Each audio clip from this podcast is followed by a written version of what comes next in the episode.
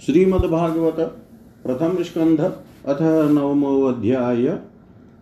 युधिष्ठिर का भीष्म जी के पास जाना और भगवान श्री कृष्ण की स्तुति करते हुए भीष्म जी का प्राण त्याग करना श्रुतुवाच इति भीतप्रजाद्रोहात् सर्वधर्मविवेत्सया ततो विंशनं प्रागाद्यत्र देवव्रतोपतत्। तदा ते भ्रातर सर्वै सदस्वै स्वर्णभूषितै अन्वगच्छन् व्यासधौम्यादयस्तथा भगवानपि विप्रशैरथेन स धनञ्जय शतैरव्यरोचत नृप कुबेर इव गुह्यकै दृष्ट्वा निपतितं भूमौ दिवश्च्युतमिवामरं प्रणेमु पाण्डवा भीष्मं सानुगासचक्रिणा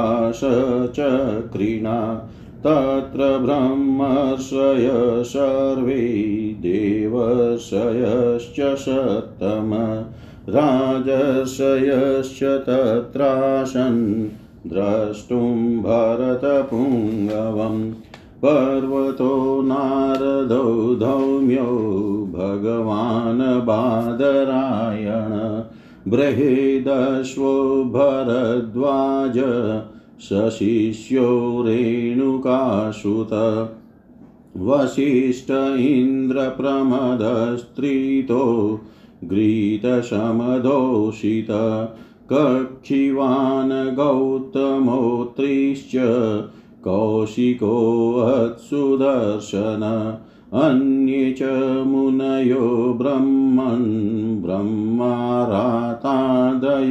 मला शिष्यैरुपेता जग्मु कश्यपाङ्गिरसादय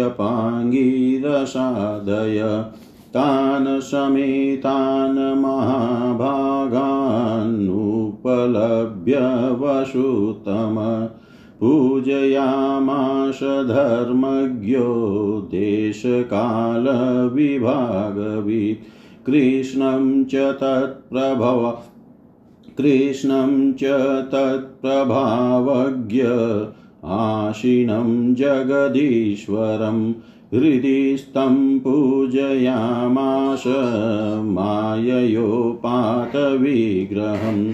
पाण्डुपुत्राणुपाशीनान् प्रश्रय प्रेमसङ्गतान् अभ्याचष्टानुरागाश्रैरन्धिभूतेन चक्षुषा।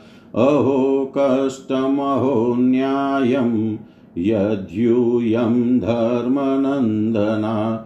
जीवितुं नार्हत क्लिष्टं विप्रधर्माच्युताश्रया।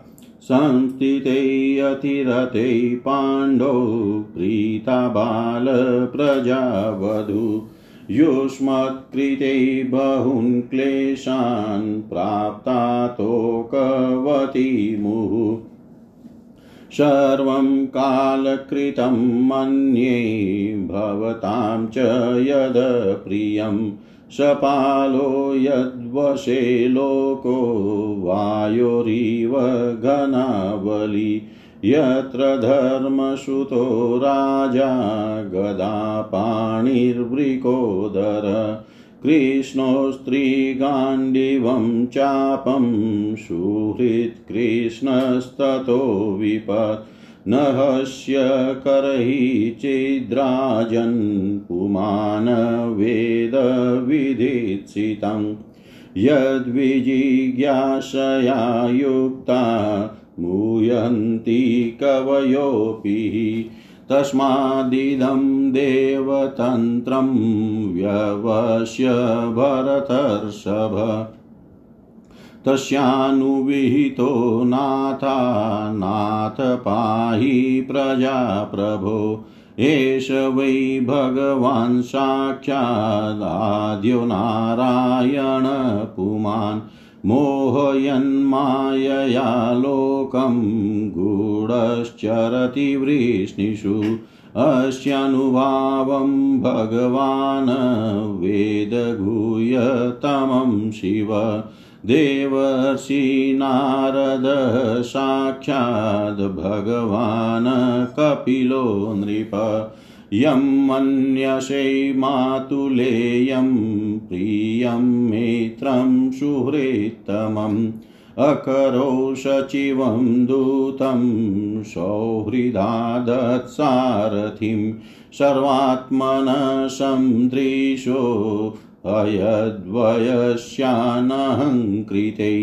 तत्कृतम् अतिवैषम्य निरवध्यस्य न क्वचित् तथाप्येकान्तभक्तेषु पश्य भूपानुकम्पितं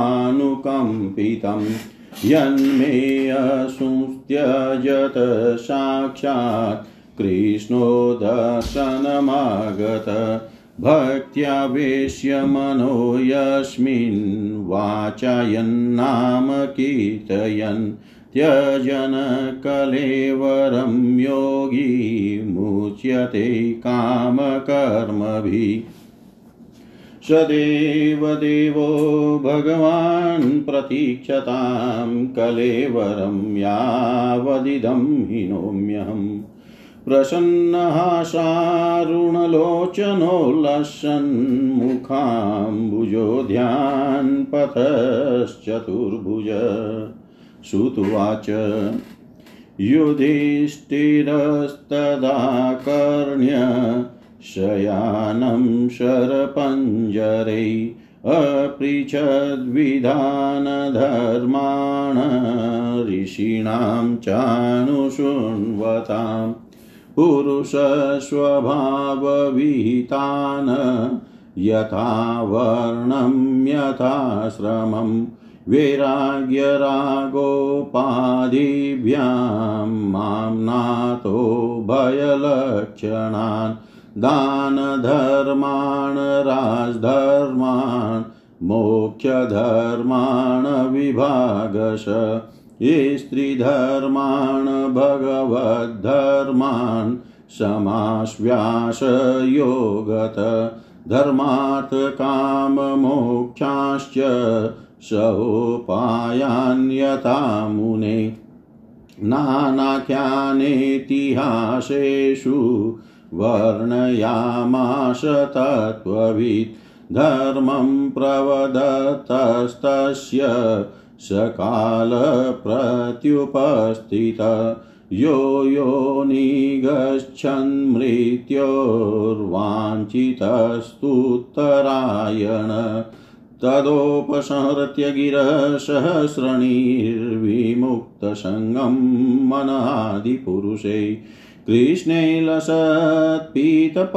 चतुर्भुजे पुरस्थिते अमिलितदृगव्यधारयत् विशुद्धया धारणया हता शुभस्तदीक्षयैवाशु गतायुधव्यत निवृत सर्वेन्द्रियवृत्तिविब्रह्मस्तुष्टावजन्यं विसृजन् जनार्दनम् श्रीभीष्म उवाच।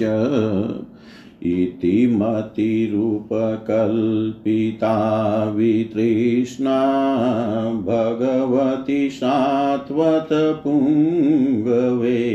विभुम्नीश्वसुखमुपगते क्वचिद्विहर्तुं प्रकृतिमुपेयुषि यद्भव प्रवाह त्रिभुवनकमनं तमालवर्णं रविकरगौरवराम्बरं दधाने वपुरलकुकुलावृतान्नाब्जं विजयसखेरतिरस्तु मे नवध्या युधितुरगरजो विधूम्रविश्वकचलुल लितश्रमवार्यलङ्कृतास्यै मम निशितशरैर्विभिद्यमान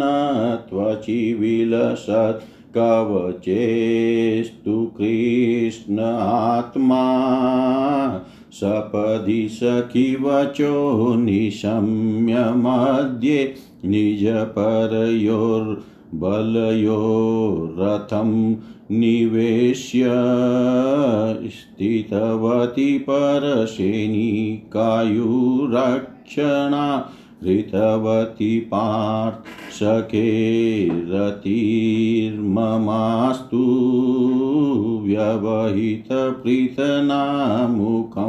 निरीक्षय स्वजनवधाविमुखस्य दोषबुद्ध्या।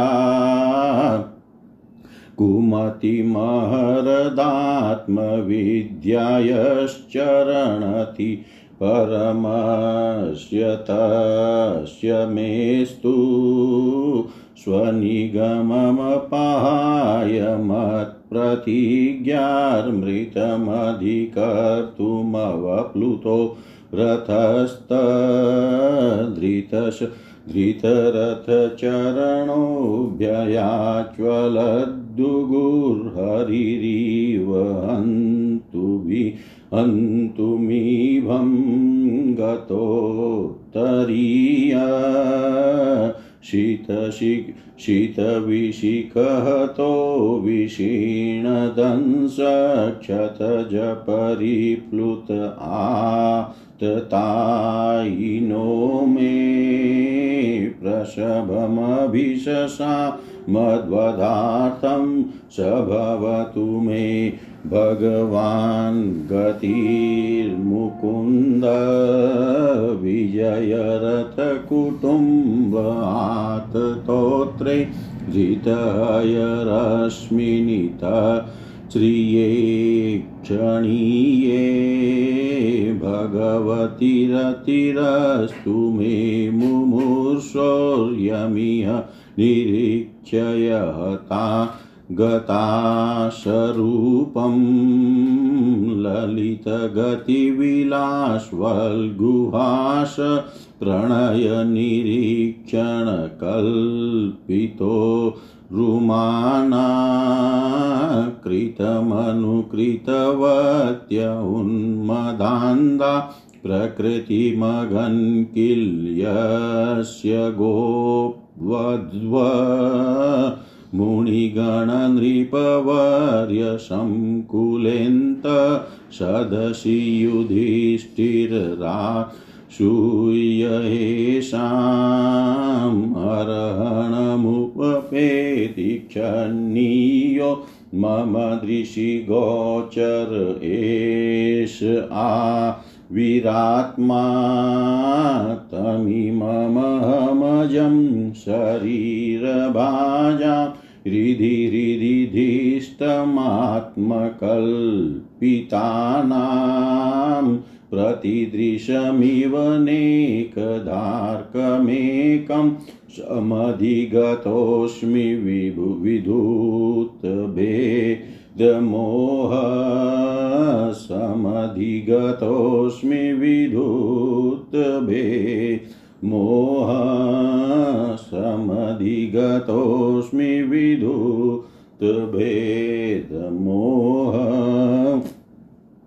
श्रुत्वाच। कृष्ण एवं भगवती मनोवाग्दृष्टिवृत्तिभिः आत्मन्यात्मानमावेश्य सोऽन्तश्वास उपारमत्। सम्पद्यमानमाज्ञाय भीष्मं ब्रह्मणि निष्कले सर्वे बभूवुस्ते तूष्णीं वयांसीव दिनात्यये तत्र दुन्दुभयो नेतुर्देवमानववादिता ससंसुषाद्वौ राज्ञां खातपेतु पुष्पवृष्टय तस्य निर्हरणादीनि सम्परे तस्य भार्गव युधिष्ठिरकारयित्वा मूरतं दुःखितोऽभवत् तुष्टुभुर्मुनयोर्हिष्टा कृष्णं तद्गुह्यनामभि ततस्ते कृष्णहृदया स्वाश्रमान् प्रययु पुनः। ततो युधिष्ठिरो गत्वा सह कृष्णो गजाव्यहम् पितरं सान्त्वयामाश गान्धारीं च तपस्विनीं पित्रा चानुमतो राजा वासुदेवानुमोदित चकार राज्यं धर्मेण पितृपैतामहं विभु चकार राज्यं धर्मेण पितृपेतामहं विभु। जय श्रीमद्भागवते महापुराणे पारमहंस्यां संहितायां प्रथमस्कन्धे युधिष्ठिरराज्यप्रलम्भो नाम नवमोऽध्याय सर्वं श्रीशां सदाशिवार्पणम् अस्तु। ॐ विष्णवे नम ॐ विष्णवे नम ॐ विष्णवे नमः। हिंदी भावार्थ युधिष्ठिर आदि का भीष्म जी के पास जाना और भगवान श्री कृष्ण की स्तुति करते हुए भीष्म जी का प्राण त्याग करना, सूत जी कहते हैं। इस प्रकार राजा युधिष्ठिर प्रजाद्रोह से भयभीत हो गए।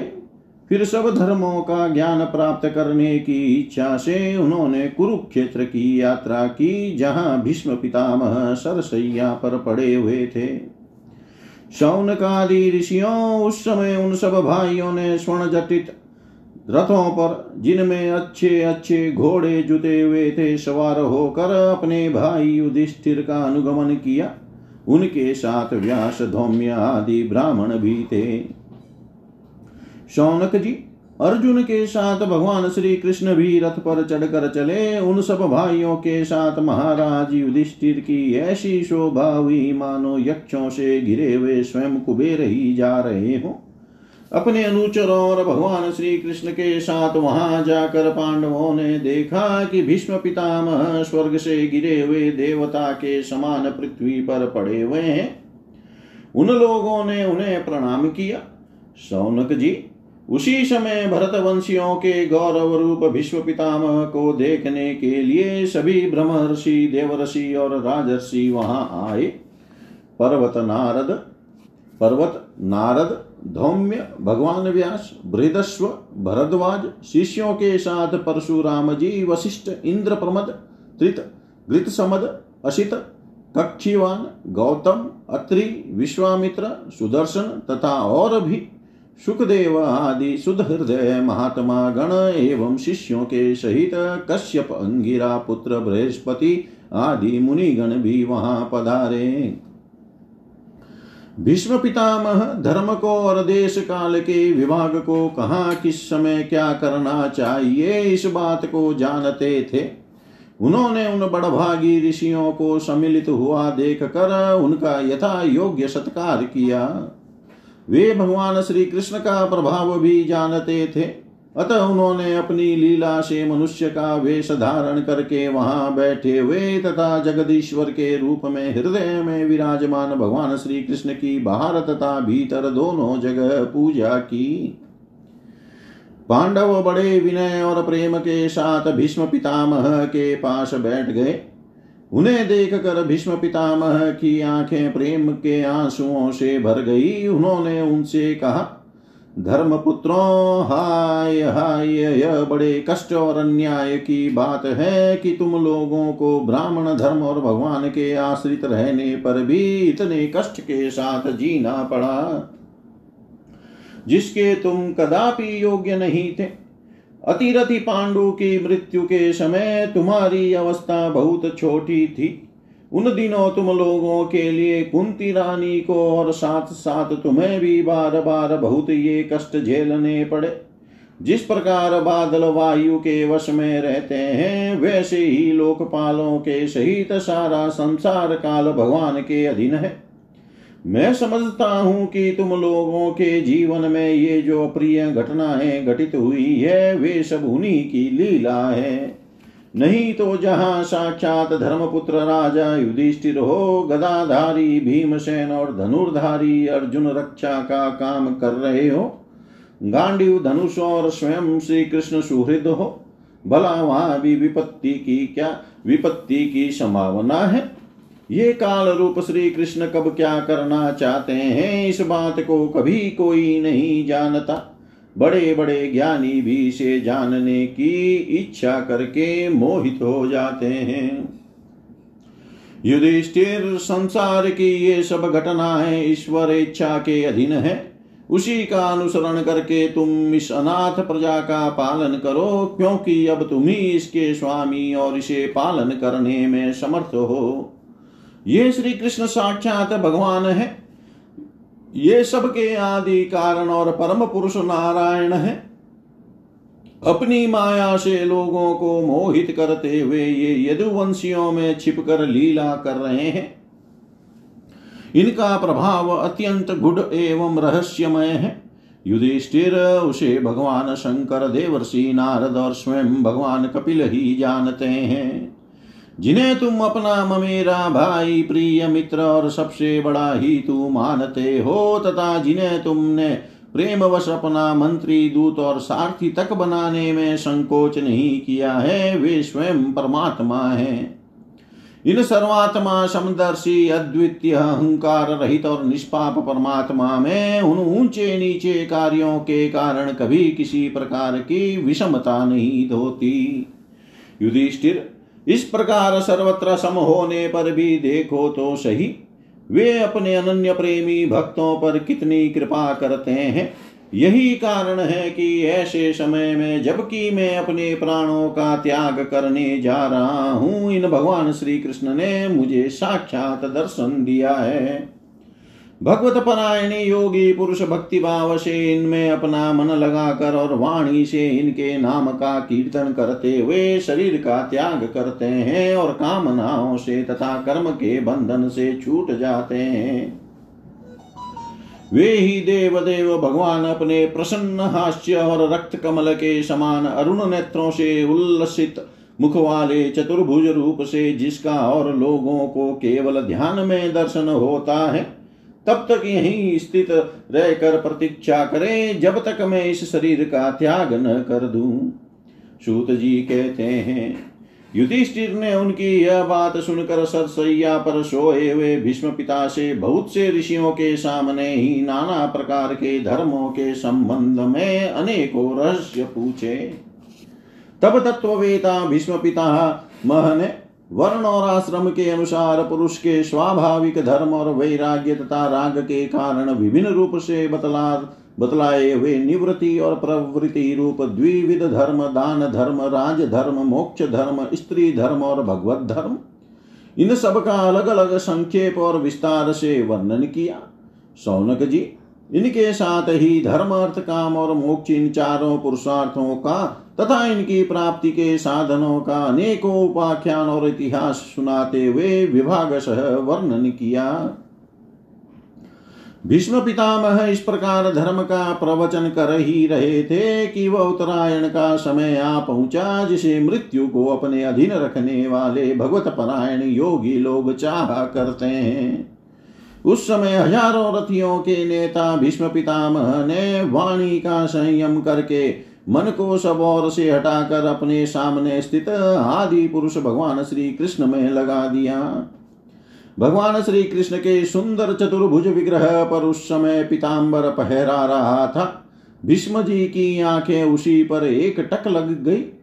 उनको शस्त्रों की चोट से जो पीड़ा हो रही थी, वह तो भगवान के दर्शन मात्र से ही तुरंत दूर हो गई तथा भगवान की विशुद्ध धारणा से उनके जो कुछ अशुभ शेष थे, वे सभी नष्ट हो गए। अब शरीर के छोड़ने के समय उन्होंने अपनी समस्त इंद्रियों की वृत्ति विलास को रोक दिया और बड़े प्रेम से भगवान की स्तुति की। भीष्म जी ने कहा अब मृत्यु के समय में अपनी यह बुद्धि जो अनेक प्रकार के साधनों का अनुष्ठान करने से अत्यंत शुद्ध एवं कामना रहित हो गई है, यदुवंश शिरोमणि अनंत भगवान श्री कृष्ण के चरणों में समर्पित करता हूँ।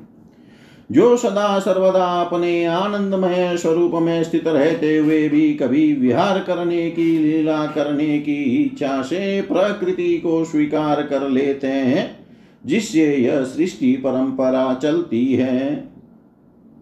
जिनका शरीर त्रिभुवन सुंदर एवं श्याम तमाल के समान श्यामला है, जिस पर सूर्य रश्मियों के समान श्रेष्ठ पिताम्बर लहराता रहता है और कमल सदृश मुख पर घुंघराली अलके लटकती रहती है, उन अर्जुन सका श्री कृष्ण में मेरी निष्कपट प्रीति हो।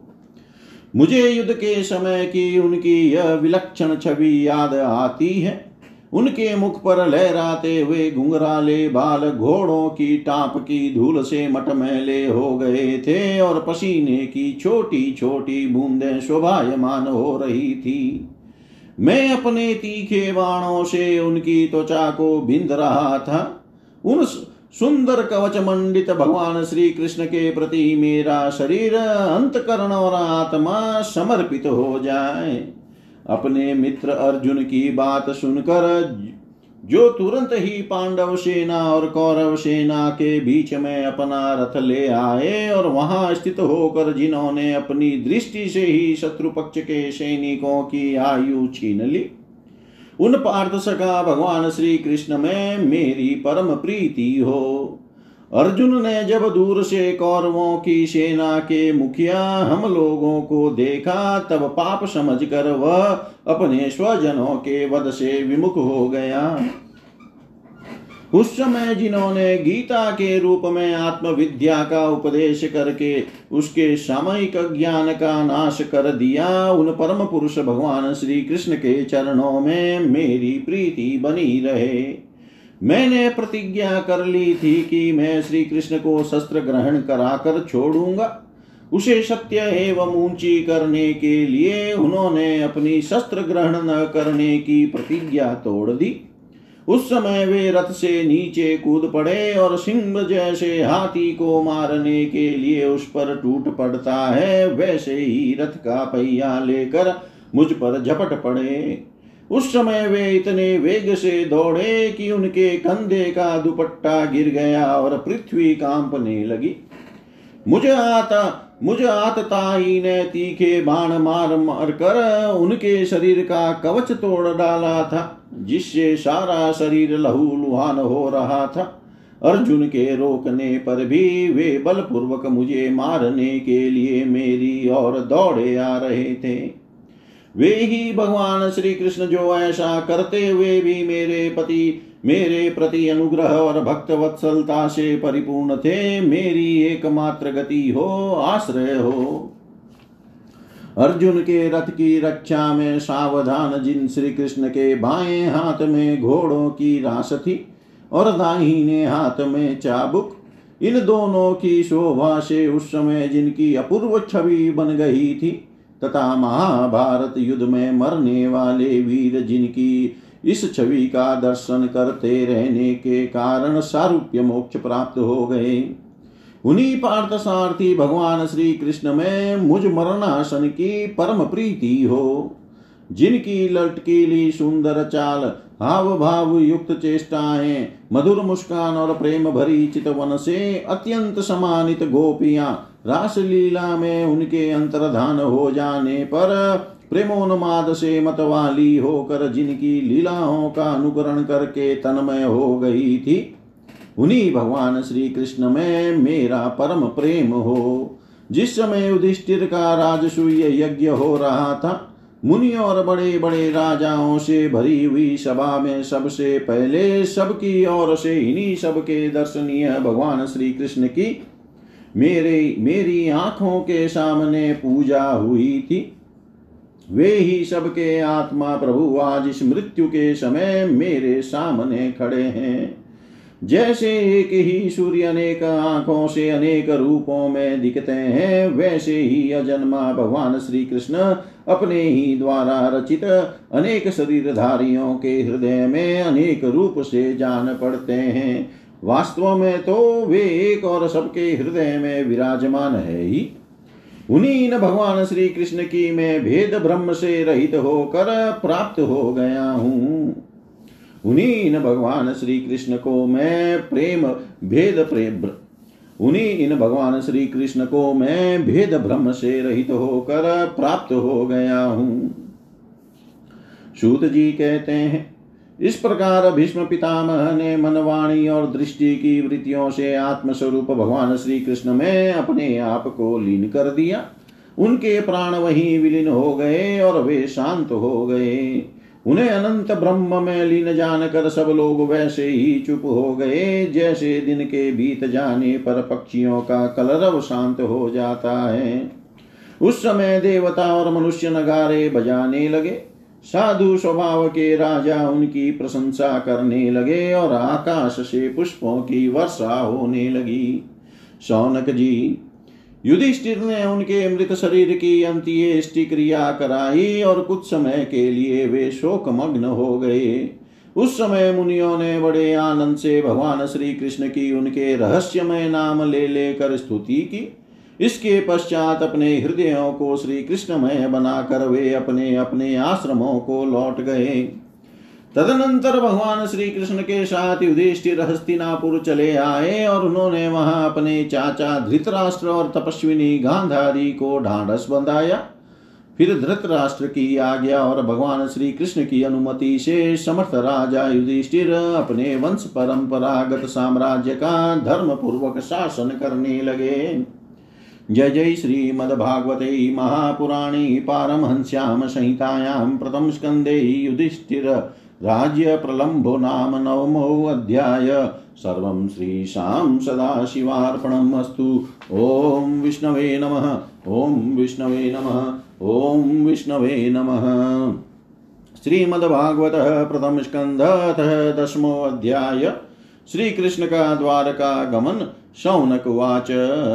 हत्वाश्वरीखत् प्रदाततायिनो युधिष्ठिरो धर्मभृतां वरिष्ठ सानुजै प्रत्यवरुधभोजन कथं प्रभृत किं कारसीत? श्रुत्वाच वंशं कुरोरवंशद्वाग्निनिर्हतं संरोहयित्वा भवभावनो हरि। निवेशयित्वा निजराज्यैश्वरो युधिष्ठिरं प्रीतमना बभूवः। निशम्य भीष्मोक्तमताच्युतोक्तं प्रवृतविज्ञानविद्युतविभ्रम शशासगामिन्द्र इवाजिताश्रय परिद्युपान्तां मनुजानुवर्तित। कामं ववर्षपर्जन्य सर्वकामदुहाहमहि शिशिचूष्मव्रजान् गावपयशोध्वस्वतिर्मुदा नद्यसमुद्रा गिरय सवनस्पतिविरुध फलन्त्यौषधय सर्वा कामं मन्वृतु तस्य वै नादयो व्याधय क्लेशा देवभूतात्महेतव अजातशत्रावभवन जन्तूनां राज्ञैर्करीचित। उषित्वास्तिनपुरे माशान् कतिपयान् हरि सुहृदां च विशोकाय श्वशुश्च प्रियकाम्यया आमन्त्रय चाभ्यनुज्ञात परिष्वज्याभिवाद्यतम्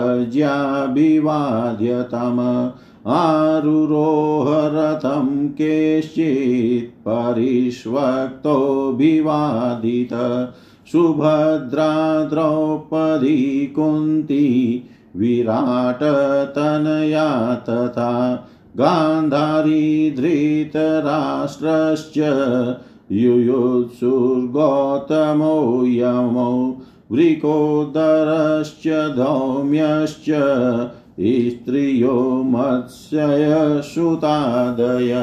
न शेहिरे विमुह्यन्तो विरहं साङ्गधन्वन सत्सङ्गानमुक्तदु सत्सङ्गान्मुक्तदुसङ्गो हातुं नोत्सहते बुध कीर्त्यमानं यशो यस्य सकृदाकर्ण्यरोचनं तस्मिन्यस्तदीयपाथा शहेरन्विरहं कथं दशनस्पर्शसंलापशयन्नासन्नभोजनै सर्वे ते निमिषैरक्षैस्तमनुद्रुतचेतस वीक्षन्तस्नेहसम्बद्धा विचेलुस्तत्र तत्र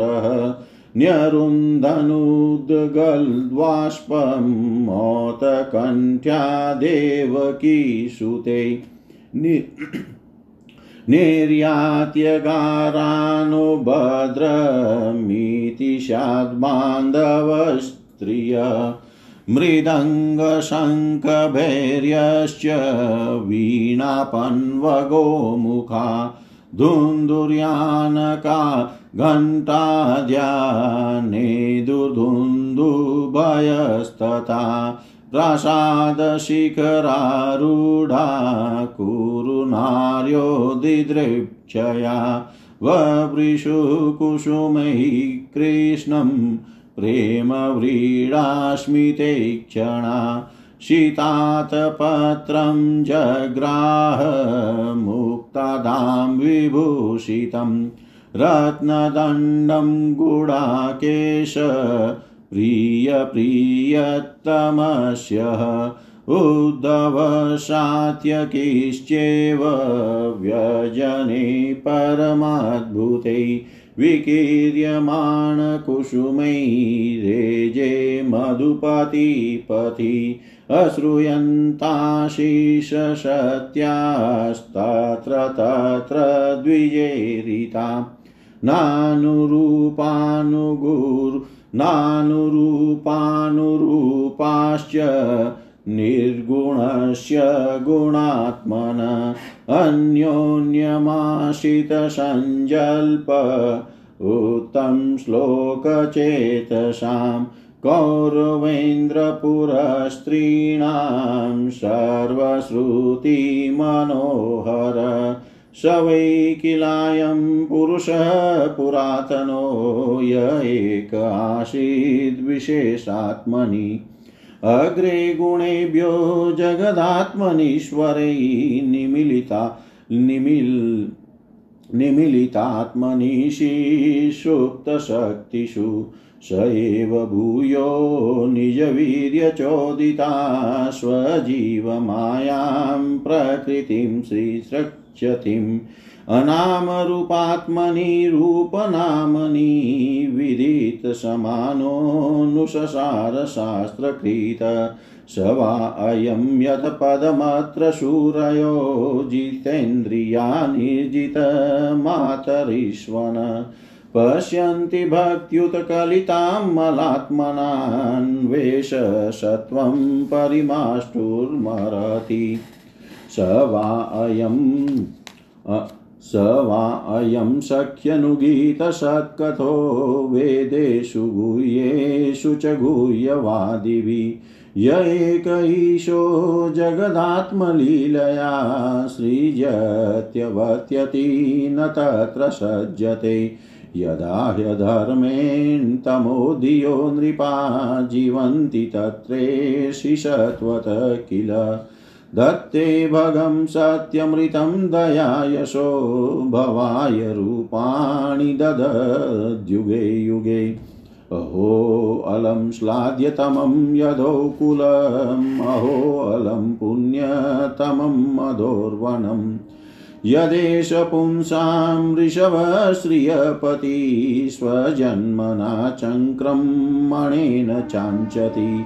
अहो बत स्वसस्ति रस्करी कुशस्थली पुण्ययशस्करी भुव। पश्यन्ति नित्यं यदुन यदनुग्रहेशितं स्मितावलोकं स्वपतिं स्म यत्प्रजा नूनं व्रतस्नानहुतादिनेश्वर समार्चितो यास्य गृहीतपाणिभिः। पिबन्ति या सख्यधरामृतं मुहुर्व्रजस्त्रियसम्मुहुर्यदाशया या वीर्यशुल्केन हृता स्वयं वरै प्रमथ्य चेद्य प्रमुखान् हि सुस्मिन प्रद्युम्न शाम्बाम्बसुतादयो परायाश्चारिता भौं वदे सस्रश एता परं स्त्री त्वमपास्तपेशलं, निरस्तशोचं बत साधु कुर्वते। यासां गृहात् पुष्करलोचनपतिर्न जात्वपीत्यार्हतभिहृदि स्पर्शन। एवं विधा गदन्तीनां सगीरपुरयोषितां निरीक्षणेनाभिनन्दन् सस्मितेन ययो हरि अजातशत्रुप्रीतनां गोपिताय मधुविष परेभ्य शङ्कितस्नेहात् प्रायुङ्क्तचतुरङ्गिनीम् अत दुरागतान् शौरी कौरवान् विरहातुरान् संनिवत्य दृढं स्निग्धान् प्रायात् स्वनगरीं प्रिये कुरुजाङ्गलपाञ्चालान् शूरसेनान् सयामुनान् ब्रह्मवतं कुरुक्षेत्रं मत्स्यान् सारस्वतानथ मरुधान्वमतिक्रम्य सौवीराभिरयो परान् आनतान् भार्गवोपागान् श्रान्तवाहो मनाग्विभु। तत्र तत्र तत्र तत्र तत्र तैर्हरिप्रत्युद्यतारण सायं भेजे दिशं पश्चाद्गविष्टो गामगतस्तदा सायं भेजे दिशं पश्चाद्गविष्टो गां गतस्तदा जय जय श्रीमद्भागवते महापुराणे पारमहंस्यां संहितायां प्रथमस्कन्धे नेमिष्योपाख्याने श्रीकृष्णद्वारकागमनं। नाम दशमोऽध्याय सर्वं श्रीशां सदाशिवार्पणम् अस्तु ॐ विष्णवे नमः। ॐ विष्णवे नमः। ॐ विष्णवे नमः। हिंदी भावार्थ श्री कृष्ण का द्वारका गमन शौनक जी ने पूछा धार्मिक शिरोमणि महाराज युधिष्ठिर ने अपनी पैतृक संपत्ति को हड़प जाने के इच्छुक आतताइयों का नाश करके अपने भाइयों के साथ किस प्रकार से राज्य शासन किया और कौन कौन से काम किए? क्योंकि भोगों में तो उनकी प्रवृत्ति थी नहीं। सूत जी कहते हैं संपूर्ण सृष्टि को उज्जीवित करने वाले भगवान श्री हरि परस्पर की कलहाग्नि से दग्ध कुरुवंश को पुनः अंकुरित कर और युधिष्ठिर को उनके राज्य सिंहासन पर बैठा कर बहुत प्रसन्न हुए। भीष्म पितामह और भगवान श्री कृष्ण के उपदेशों के श्रवण से उनके अंतकरण में विज्ञान का उदय हुआ और भ्रांति मिट गई। भगवान के आश्रय में रहकर वे समुद्र पर्यंत सारी पृथ्वी का इंद्र के समान शासन करने लगे। भीमसेन आदि उनके भाई पूर्ण रूप से उनकी आज्ञाओं का पालन करते थे। युधिष्ठिर के राज्य में आवश्यकता अनुसार यथेष्ट वर्षा होती थी, पृथ्वी में समस्त अभिष्ट वस्तुएँ पैदा होती थी। बड़े बड़े थनों वाली बहुत से गौएँ प्रसन्न रहकर गौशालाओं को दूध से सिंचती रहती थी। नदियाँ, समुद्र, पर्वत, वनस्पति, लताएँ और औषधियाँ प्रत्येक ऋतु में यथेष्ट रूप से अपनी अपनी वस्तुएँ राजा को देती थी। अजात शत्रु महाराज युधिष्ठिर के राज्य में किसी प्राणी को कभी भी आदि व्याधि अथवा देविक, भौतिक और आत्मिक क्लेश नहीं होते थे। अपने बंधुओं का शोक मिटाने के लिए और अपनी बहन सुभद्रा की प्रसन्नता के लिए भगवान श्री कृष्ण कई महीनों तक हस्तिनापुर में ही रहे। फिर जब उन्होंने राजा युधिष्ठिर से द्वारका जाने की अनुमति मांगी, तब राजा ने उन्हें अपने हृदय से लगाकर स्वीकृति दे दी। भगवान उनको प्रणाम करके रथ पर सवार हुए। कुछ लोगों समान उम्र वालों ने उनका आलिंगन किया और कुछ छोटी उम्र वालों ने प्रणाम। उस समय सुभद्रा, द्रौपदी, कुंती, उत्तरा, गांधारी, धृतराष्ट्र, युत्सु, कृपाचार्य, नकुल, सहदेव, भीमसेन, धौम्य और सत्यवती आदि सब मूर्छित से हो गए। वे सांग पानी श्री कृष्ण का विरह नहीं सह सके। भगवत वक्त सतपुरुषों के संग से जिसका दुस्संग छूट गया है, वह विचारशील पुरुष भगवान के मधुर मनोहर सुयश को एक बार भी सुन लेने पर फिर उसे छोड़ने की कल्पना भी नहीं करता। उन्हीं भगवान के दर्शन तथा स्पर्श से उनके साथ आलाप करने से तथा साथ ही साथ सोने, उठने, बैठने और भोजन करने से जिनका संपूर्ण हृदय उन्हें समर्पित हो चुका था वे पांडव भला उनका विरह कैसे सह सकते थे? उनका चित द्रवित हो रहा था, वे सब निर्निमेश नेत्रों से भगवान को देखते हुए स्नेह बंधन से बंध कर जहाँ तहां दौड़ रहे थे। भगवान श्री कृष्ण के घर से चलते समय उनके बंधुओं की स्त्रियों के नेत्र उत्कंठावश उमड़ते हुए आंसुओं से भर आए। परंतु इस भय से कि कहीं यात्रा के समय अशकुन न हो जाए, उन्होंने बड़ी कठिनता से उन्हें रोक लिया। भगवान के प्रस्थान के समय मृदंग शंख भेरी वीणा, ढोल, नरसिंगे, धुंधुरी, नगारे, घंटे और धुंधुम्बिया आदि बाजे बजने लगे। भगवान के दर्शन की लालसा से कुरुवंश की स्त्रियाँ अटारियों पर चढ़ गई और प्रेम लज्जा एवं मुस्कान से युक्त चितवन से भगवान को देखती हुई उन पर पुष्पों की वर्षा करने लगी।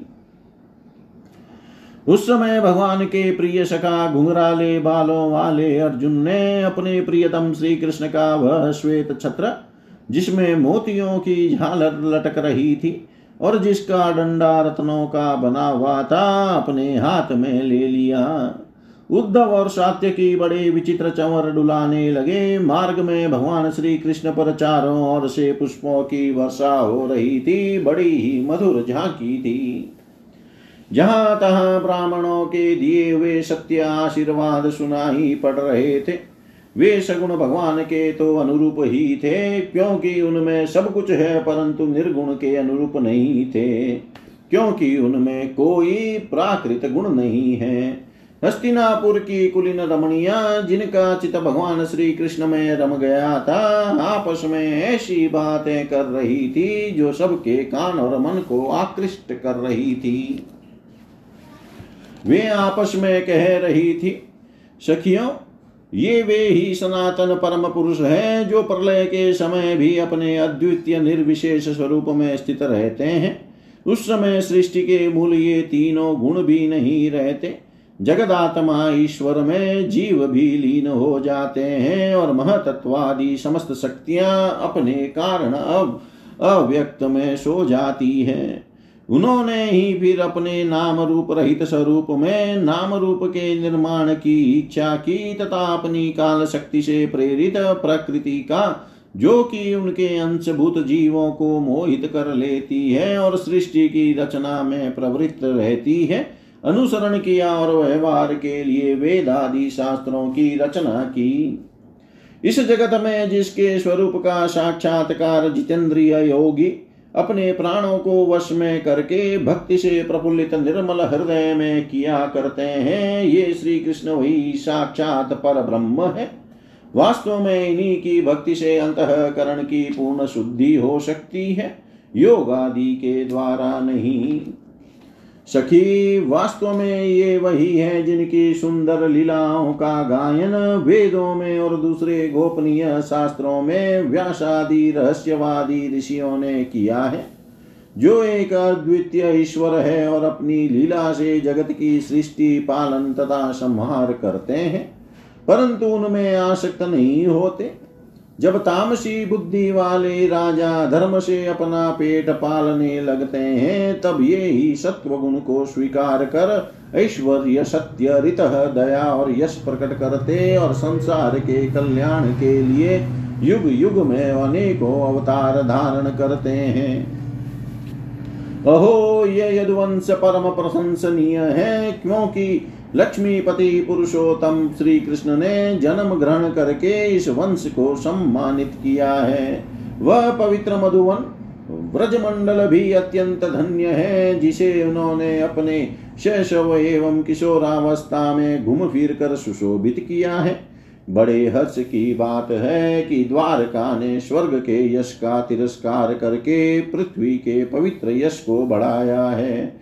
क्यों न हो वहाँ की प्रजा अपने स्वामी भगवान श्री कृष्ण को जो बड़े प्रेम से मंद मंद मुस्कराते हुए उन्हें कृपा दृष्टि से देखते हैं, निरंतर निहारती रहती है।